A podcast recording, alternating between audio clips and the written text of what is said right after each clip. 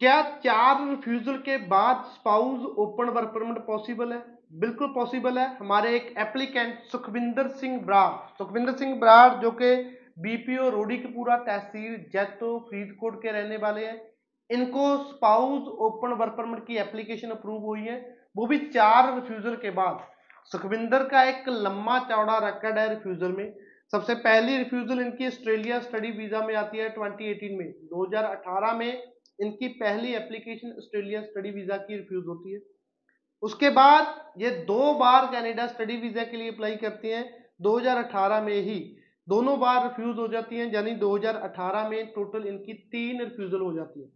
उसके बाद अगेन महाशय बिस्टर वीज़ा के लिए अप्लाई करते हैं कनाडा में। 2019 में एक साल बाद ही इन्होंने विस्टर वीज़ा अप्लाई किया और वो भी रिफ्यूज हो गई।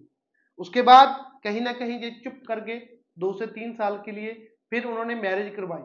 मैरिज जो इनकी डेट थी वो उनतीस अगस्त 2021 की थी। इनकी डेट ऑफ़ बर्थ 98 की थी, इनके स्पाउस की 2001 की। यानी तीन साल का एज गैप है और एजुकेशन गैप सात साल का है।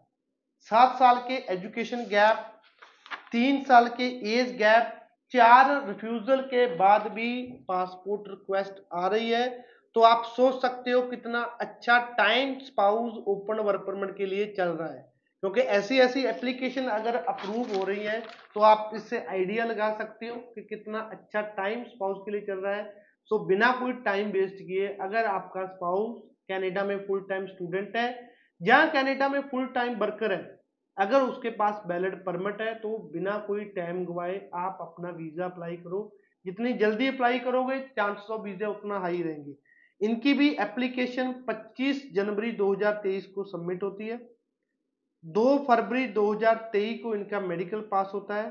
बायोमेट्रिक इन्होंने पहले की हुई है और 17 फरवरी 2023 को इनको original passport request spouse open work permit की जाती है। चार रिफ्यूजल के बाद तीन साल के एज गैप और सात साल के एजुकेशन गैप के बाद। धन्यवाद।